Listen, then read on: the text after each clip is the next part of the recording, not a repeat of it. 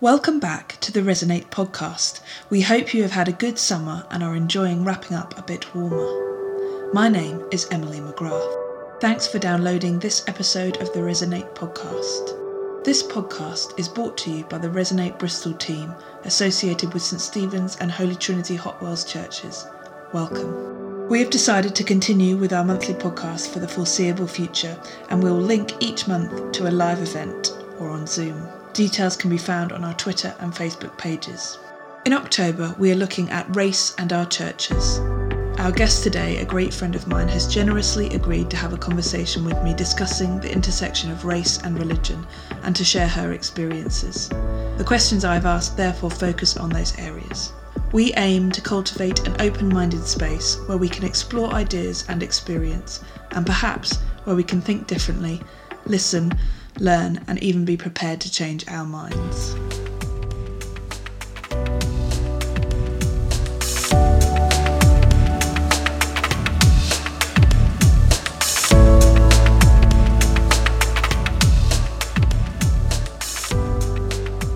Who are you as a person? Brief introduction.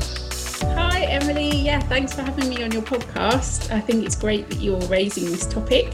Um, my name is George. Um, I am a, I guess, a young-ish professional. um, I'm Anglo-Caribbean, so um, I have a, a, black Jamaican father and a white uh, British mother. Um, I was born in Kent, uh, southeast England, and um, yeah, I'm a godmum. I'm a sister. I'm a daughter. I'm a niece. I'm working class. Uh, I'm a friend. I'm a colleague because I, I work and yeah. I, uh, is that is that enough? Thanks. I, I like I like all those depictions of yourself. They're all um, important parts of you. And and if we just hone in a little bit on the, what are the parts of your identity which relate to race, and what do you think those things give to you? Well, I guess when people meet me, they'll see that I'm not white. So um, I'm mixed race um, because of my Anglo Caribbean heritage. Um, I guess people also notice that my hair is different. Um, my godson once actually said to me, Auntie George, why is your hair always a mess? To which his mum was like, you know, oi, don't say that to your auntie. but um, yeah, so my hair is not straight. It's like curly and quite uncontrolled a lot of the time. I suppose like I'd love to say like well, I have a dual identity um, because I was born in this country, but also my dad is Jamaican.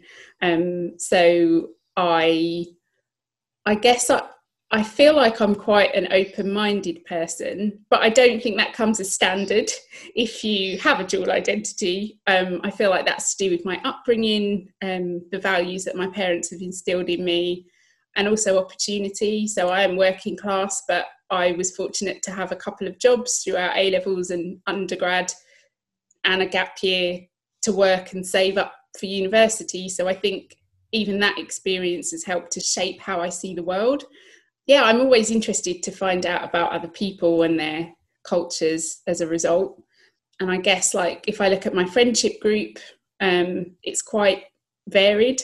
Um, so I believe in in God. I'm a follower of Jesus Christ, um, and I have Christian friends or friends who identify as Christian. But I also have Sikh friends, Muslim friends, Hindu friends, um, friends of some faith, friends of different faiths, friends of no faith yeah, from a variety of places and cultures. So yeah. Um, and then uh, I've got a variety of questions that we're going to go through. Full disclosure is that some of them I, I took from a book by Azariah France-Williams, which is called Ghost Ship. Um, and oh. that's been written recently, come out this summer, and that looks at institutional racism and the Church of England, um, mm. which has been, I'm about halfway through that book, and it's been shaping some of my think my thinking around the church specifically the Church of England and race. So a few of the questions I've kind of pulled out of that, and then a yeah. few of the questions I've come up with um, myself, and also um, with my sister. We talked a little bit about this. Um, so yeah, I'm just going to go. We're going to go through them now, and uh, we'll see. Some of them we we may not get to, and others of them we may answer or spin us off in a different direction. To start with, what are some of your earliest memories and encounters thinking about ethnicity or race? So it might be your own encounters or, or those around you. Um, yeah, I do remember at primary school. I think I was maybe about seven. I really started to recognize that I was different to everyone else in the class. Um, my hair was different, my skin color was different. Yeah, so I think that was the first time that I kind of realized and started to think about it. Um, I think when I was a teenager, I get comments like "go home," um, you know, racist comments like that which initially I would meet with silence, but as I grew in confidence, I would gently challenge and say, actually, I was born in Kent, so I'm in Kent. So when you say go home, what exactly do you mean? Which usually would just stump them. Um, I got a similar thing actually once when I lived in southeast London. I was on my way to church early one Sunday morning with my housemate at the time. And this guy was walking towards us in New Cross, and I could just tell from the look on his face that he wasn't it, it was going to be a hostile encounter. And so I got in there first and I just said, Good morning, in a really chirpy, upbeat voice. And he went, Oh, it's English. I wasn't expecting it to be English out of your mouth. And I went, Well, I was born in Kent, which is in this country. So English is actually the only language I fluently speak. Have a great day. And he was just, his voice, his face was just completely stunned. And my housemate at the time was like, What just happened? And I was like, This happens from time to time. And that's how I deal with it in terms of uh, in church, are there any things that you can remember around again ethnicity or race that you've experienced? I think like the church that I grew up in, when I look back, when I was a child, we were the diversity. So me, my brother, my little sister, and my dad. But I don't ever remember feeling uncomfortable, like whether I was off with the children in Sunday school or in the actual main church. Um, I always remember feeling welcomed and loved, and it didn't ever bother me. I think as I've grown, like in, into adulthood, I have become more aware of it. Like going away to university, um, the first ch- church that I tried out in my university town, there wasn't anyone that was like me and um, I didn't actually end up settling in that church. Um, I went for a couple of months, but then ended up finding a different church. Um, and actually, it was a church where there was a bit more representation, a bit more diversity. So that I think it was that, and also that they were like quite outward and community focused that attracted me to stay in the church that I ended up settling in. I guess that that leads on perhaps really nicely to the idea of representation. You've talked there about representation physically, seeing the people around you. Do you feel represented in church? And that, that may be different in different churches because you've been part of different communities. But in terms of not only the people, but the language that's used, the images that's that are used, the imagery, um, and perhaps the leadership as well. How how do you feel about that? Yeah, I guess like the imagery that's used. Sorry, I'm going to kind of skip back to it. Touches on one of the earlier questions. I remember like doing nativity at school and always wanting um, to have a main part, and I wasn't ever picked for a main part, and the the child that was picked to play Joseph was blonde, and the child that was picked to play Mary was blonde, and I was I just was.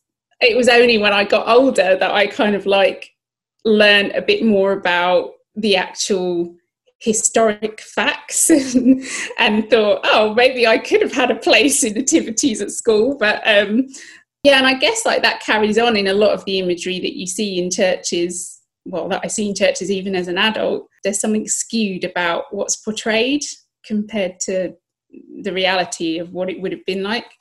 How, how does that how does that make you feel when you're engaging? I mean, you talked about that idea of being a child and not being able to be part of the nativity. But if our churches are not full of imagery that represents you, yeah, how do you how do you feel about that? How do you engage with that in a, a week to week basis? I guess my relationship with church has really changed as I've grown in faith and also in the years on this earth. Um, so for me, I guess I I go because I have a relationship with God, and and and that has grown and evolved over the years. So it would be nice to see more representation, and it would be nice to see those things. But I also accept that the church is part of the world, and the world is flawed um, and fallen. So um, while it's great that things like this podcast are happening and the Black Lives Matter um, campaign is is taking speed and people are starting to have these conversations, I don't expect anything to change overnight. And I think for me, again, it depends on the church community that I found myself in. Um, some churches are really keen to make sure that they are attracting a diverse congregation um, and then that then impacts the culture of that church if there is representation from different communities it impacts the people that you see doing the readings or the people that you see welcoming worshippers on a sunday morning so in other churches it doesn't seem to be top of their agenda which is concerning do you I mean, think they they feed into each other because it's almost like a chicken and egg idea there. Do you make your priority diversity and then that impacts how you change the imagery or the leadership? Or do you make those things? You know do you is that how you make it your priority by saying we've got to have more representation in those other things and that makes our community more welcoming for people and for diversity to happen? Yeah i think so. I think like churches have to be more outward focused in order to reach the people in their community in order to diversify their congregation, which then will feed into all elements of the church. Then, once you've got a diverse group of people helping to build church and, and make church happen, whether it's on a Sunday or whether it's the events that you're doing during the week, that diversity is going to then thread through all elements of church. But I also think like we also need to be realistic. Some communities in the UK just aren't diverse. So churches might want to reach out to a to their community to attract people from different cultures and races, but actually, the people surrounding their church aren't diverse because of the geographic location. But certainly, some places like Brighton and places like London and Bristol, for example, are very diverse. Then that's maybe an opportunity for churches to engage with diversity in other ways like as you say just historical accuracy of the nativity would be a starting point um, but but like to talk about to talk about race in the bible which is which is there because the peoples that we're talking about come from a range of race so if you don't have that diversity to attract perhaps, mm-hmm. perhaps there's a way of engaging around issues of race of diversity in other ways within your community and building that you know diversity of ideas of thought which might at least reverberate outside from those communities yeah. yeah. absolutely and i also think that there can be an element of fear around reaching out to someone who's different to you in some way but i guess i think it, it isn't as complex as people feel that they need to make it so i'll give you an example if i had a pound for every time someone had said to me where are you from and i'd answered oh, I was actually born in Kent. And then they go, no, but where are you from? I'd be rich. So the thing is, is that if you were meeting someone else who was white and you said to them, where are you from? And they told you, you would leave it at that. so it, doesn't have to be as complicated as people make it. Just treat people as you would like to be treated and be guided by the individuals that you're meeting because everyone's experience is different. Everyone's lived experience is different. Can you can you recall any painful comments or conversations that you've had with white christians about race or ethnicity? I was thinking about this question because i feel like race is the example that i'm going to give actually relates to my economic status which is linked very much to race. In so many ways. So, if you are from an underrepresented group of any kind, all of the impacts of inequality are compounded.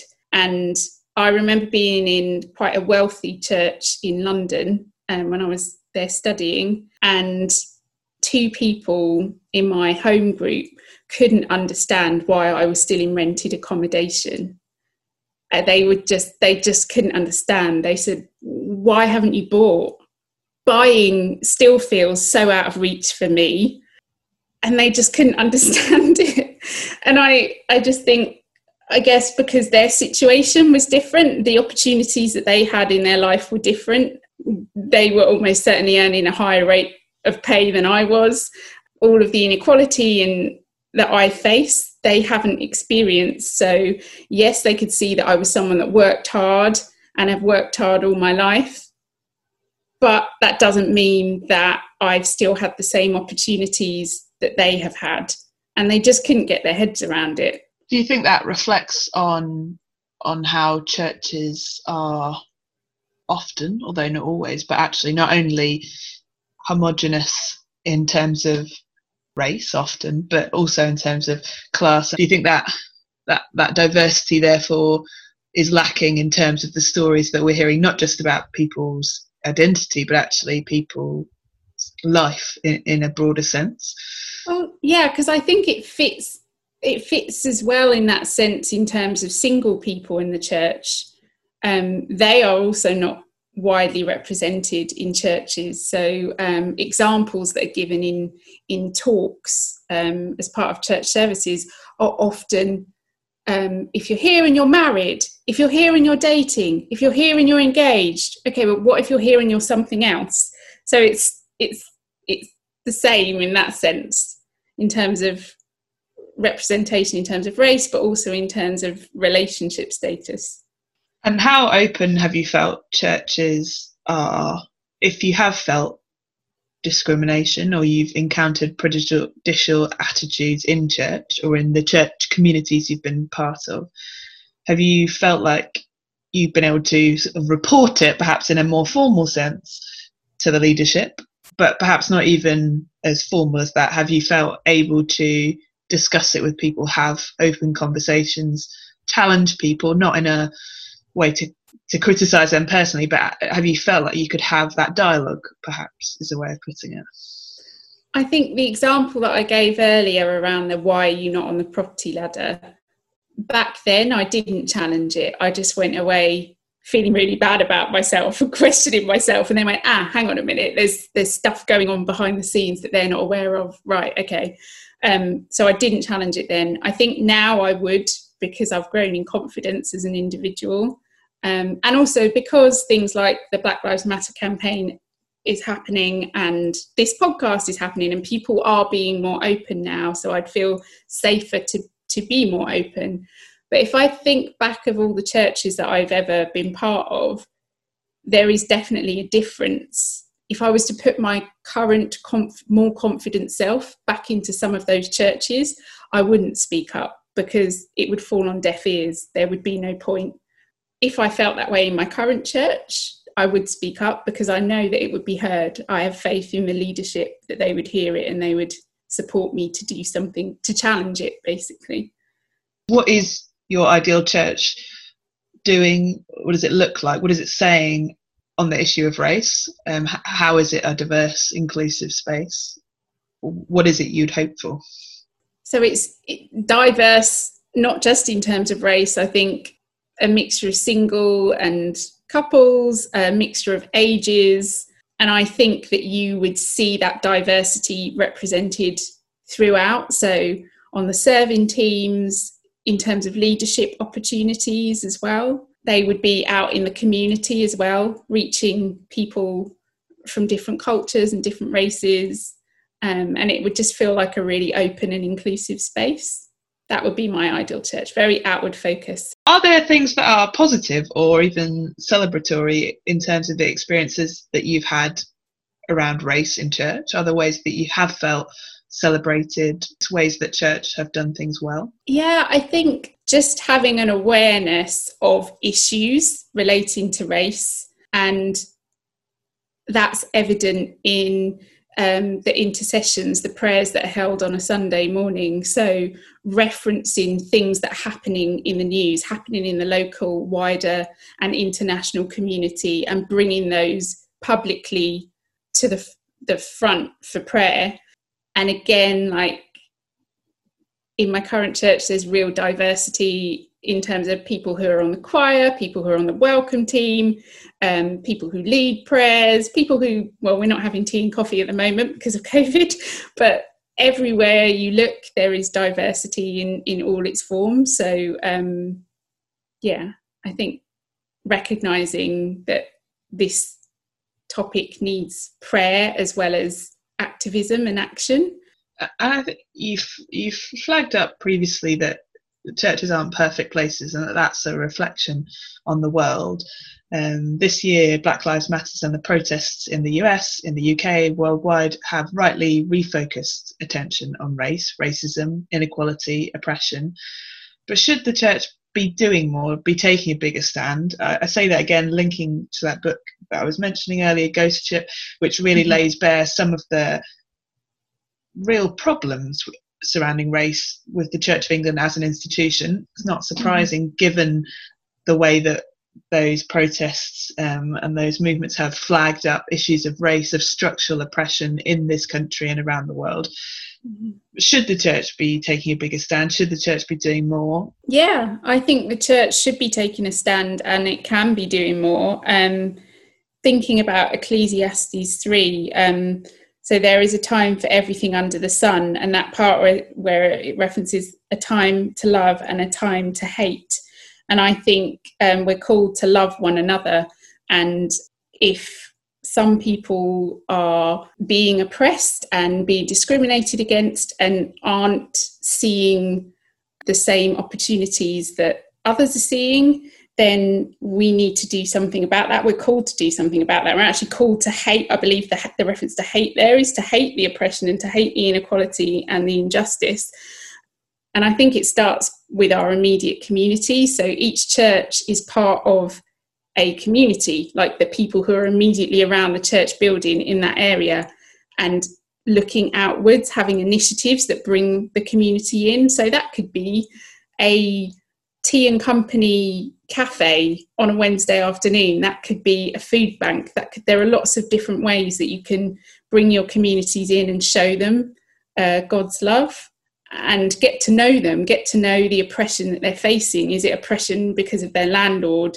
Can you bring citizens' advice to that community to help them? Are there other things that you can practically do to help individuals to challenge the oppression that they're facing? I think there are real practical opportunities to extend God's love, but also to help challenge oppression and injustice and to lift people up.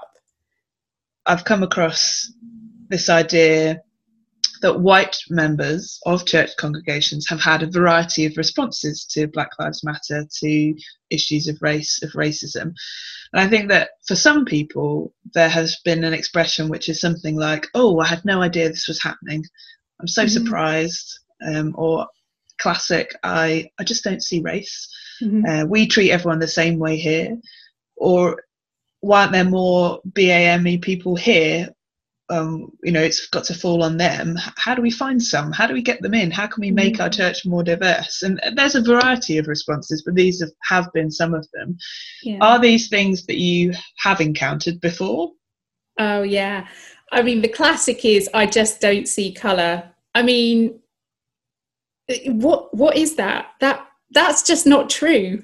Like if you if you have sight when you look at an individual you're going to see different characteristics about that individual. You're going to see whether they have curly hair straight hair whether they're black white mixed race. You, you are going to see those things. And to say that i don't see color it, it, it's not true. And also, if that wasn't true, when I go into shops and I have experienced this, the security guard wouldn't follow me. I mean, he's not following me because he knows that I have an overactive conscience. So I've never stolen anything in my life, and I don't think I could because I'd be sweating so profusely I wouldn't make it out of the shop. He's not following me because he knows that I actually I'm I'm working and I I I'm fortunate I can pay for things. He's not following. He's following me because of a stereotype. He's looking at me and he's thinking this person's going to be trouble. Okay, so he's he's got those preconceived ideas and those stereotypes at work, and we just have to be honest with ourselves. We have to be honest with ourselves about our prejudice, about our discriminatory views, um, and we have to start challenging our, ourselves first and foremost so that we can then look at the world in line with reality. And actually, once we've done that and we're aware of our prejudices, then we can start to help to change perceptions. So yeah i think people just really need to get honest and real about what is and isn't there. Discrimination exists racism exists and we all hold biases regardless of our our race and and upbringing and we just need to be real about them and challenge them yeah and i think maybe um there's something around moving away from a binary. I think in our society, people are very clear that racism is bad. Not all people, but let's say there is this mm-hmm. sense like racism bad. And it's not that people are having a problem with saying that racism is bad, it's that people I think, are struggling to recognize what racism is because there's a sort of like there are some racist people over there, and then there's everyone else over here who doesn't see color um, and who's very accepting. um, do we need we need a sort of uh, less of a binary? We need to be able to say that because structural racism oppression exists, it does mm-hmm. exist within our churches, uh, and what you're flagging there is being a need for honesty and, and actually I'm not sure if we have those discussions in church because we want to get along, which is mm-hmm. a great goal as well. But we have they're, they're painful conversations to have, right? Mm-hmm. Um, they are, yeah it's necessary to unpick some of those things in our churches. Um, yeah, I mean, everyone is having to get uncomfortable because this topic is now on the table. It's needed to be on the table for a really long time. And I think just because you're uncomfortable, it doesn't mean that you're in the wrong place. It actually probably means you're in the right place. and, and that is needed in order for change to happen. Have you ever felt before I think we've touched on this, but have you ever felt that, that the churches you've been part of, the Church of England, has that? Is it a white space? Is that something that you've had to kind of fit into in that in that sense? In some of the churches that I've been part of in the past, yes, everything from marketing, so the banners, um, leaflets that they might have up, images that they have on their website, to market events. There wouldn't be anyone like me um, depicted as I say, examples that would be given as part of talks, it would all feel very distant from me. Yeah, so I have I have felt that in some of the churches that I've been part of in the past. And I think you've talked about things that can can be done about engaging more with your communities. That do you think those are the next steps that churches need to do? We've also talked about having these discussions what what might be the next steps within churches to make them not be these white spaces or these spaces owned by the white middle class stereotype of the, the church of england say mm-hmm. what's what's the important things to do next i guess like for churches to get on board in the conversation so not every church like yours will be hosting a podcast series that's bringing the the issue to the forefront not every church will be outward focused and looking at diversity within their own community. So, an easy place to start is to have a conversation with your congregation to get them to be open and honest in safe spaces. That could be home groups or small groups um, about this topic and about the issues that they struggle with and their own perceptions and um, prejudices because I think once a conversation has started around that and people feel comfortable and open to have the conversation, then they're going to be more inclined to want to be part of the solution to the problem. A lot of the discussion in general about these things can get quite aggressive, it can get quite ranty. That's mm-hmm. that's people who don't see a problem, that's people who want to change things. Um, we have a WhatsApp group in common where uh, we have lots of those sen- sentiments. Um, the overwhelming focus can become on what other people are getting wrong I think is is is um, perhaps natural when we see things around us that we want to respond to. But certainly, when you're talking about your own experiences, is, is there a need and a place for this anger, for this tone? Is that is that helpful? I think I think people need to be invited to to be respectful in debate. I mean, it's the same kind of issue that happens in the political sphere as well. If you think differently to someone else, then you're likely to be attacked rather than be able to sit down and have an adult conversation where you you both share your views and then you both get to understand each other's views and differences of opinion. There isn't space for just one experience here. Um, whether you um, see yourself as the most liberal, open, accepting individual, or whether actually, because of your own life experiences, you are harbouring prejudice and you you do actively discriminate against certain groups. There's space for both experiences to be talked about, and and learning can happen both ways. So I understand that debates can get really heated and and anger can kind of boil over. Um, but I think in order for people to feel comfortable to start conversations, ground rules almost need to be set where respect is going to be the tone of the conversation and openness to difference is going to be the tone of the conversation because without that it's going to conversations conversation is going to fail you're not going to move forward and also perhaps say for us in those conversations to say what are our privileges what are our blind spots mm-hmm. i heard something recently which is uh, deborah frances-white who's talking on her guilty feminist podcast and she was mm-hmm. talking about this idea of what what is your upper body strength and how do you carry it into a room so she talks about why are women frightened when they're out walking at night essentially because men historically have bigger upper body strength and that's what they carry around with them and that's why mm-hmm. sometimes if women see a man at night they they might be frightened or they mm-hmm. might worry and so uh, for me that was a helpful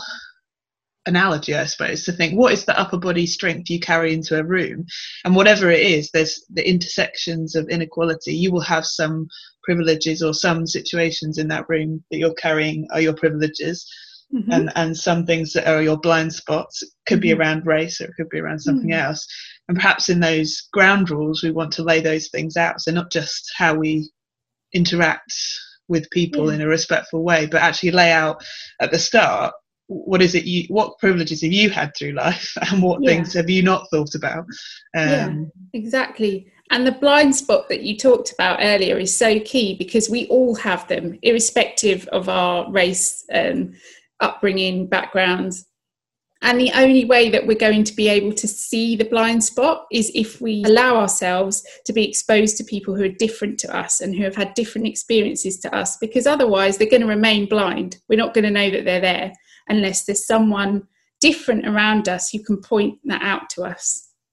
Do you think that sometimes that focus on what everything what everyone else is doing wrong is a bit of a metaphor for the church in general. I guess yeah if you're reflecting and you're surrounded by people who think the same as you and have had similar lived experience as you then nothing there, there's no room for change. Um yeah i think you can look in a mirror and see yourself but if you look at someone who's got you know different pair of shoes on and has walked a different path to you, then you're going to see so much more than if you just look in a mirror. Do you feel seen by the church for your whole self? Again, I'd say that that experience has been different depending on the church that I've been in. I've experienced quite a few different churches since um, I left my uh, the church that I grew up in at home at the age of 19. So I've been to maybe like five or six different churches moving around the country for work and studying different things. Um, and in some churches, yes, 100% I felt that, that I've been seen from my whole self. Um, people have wanted to get to know me as an individual um, rather than looking and seeing as you know, being guided by stereotypes. In other churches, I've just felt quite invisible, to be honest with you. And as we kind of come towards a conclusion for today's podcast, we've talked a lot about discussion, about ground rules, about trying to have these conversations, trying to provide space for people to be seen, for people to be valued, for their life experience to be reflected and valued. In our wider society at the moment, there's a perspective that we need to bring around these changes politically, personally, peacefully, violently, legally, and illegally. There are these different perspectives. Um, I think most one of the biggest representations of this year is going to be the protests, the Black Lives Matter protests. Mm-hmm. How do you think those dichotomies relate to the church? What does civil disobedience look like in church? What does political engagement look like in church? Um, there's perhaps a big questions we could think about one at a time. But yeah, how do you think that those different things translate to the church? I think um, the church has an opportunity to basically lots of people have different um, thoughts when they think of church a lot of people can feel like it's outdated it's not for me it's not relevant and it has the opportunity to be relevant it has the opportunity to be in touch with what is happening in its local community in the wider and, and national community it has the opportunity to fight for people and to fight for people's rights. Um, and I think it can either concern itself with the people who come through its doors every week, or it can concern itself with something bigger. And I think it's actually called to concern itself with something bigger. I think C.S. Lewis said, didn't he, that the church is the one organisation that should exist for people who are not members. So, yeah, I think that we we should hear of um, church leaders, be it in the Church of England or other church communities, and church members really taking a stand against all sort, all types of oppression, um, including racism. And does that look like joining Black Lives Matter protests? Does that look like civil disobedience? Does that look like political engagement? Does that look like all of those things, do you think?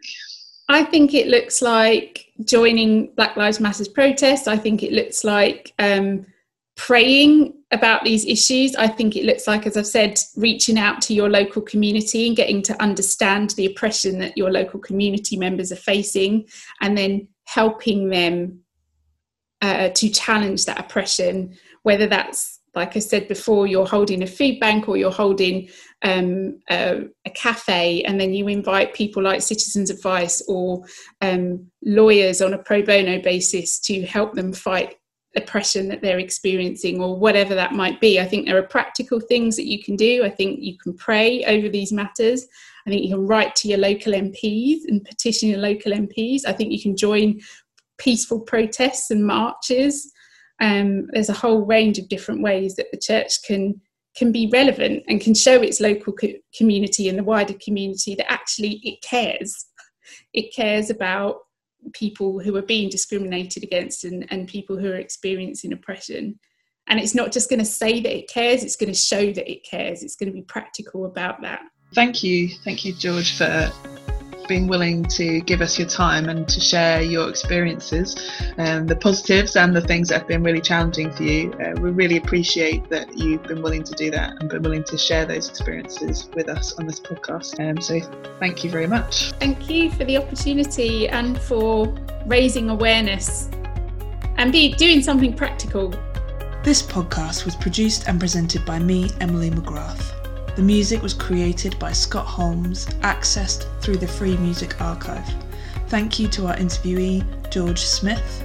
You can find us on Twitter at Resonate Bristol and Facebook at Resonate, and please also look out for our recommended reading list for this month. Thanks for listening, and join us again next time.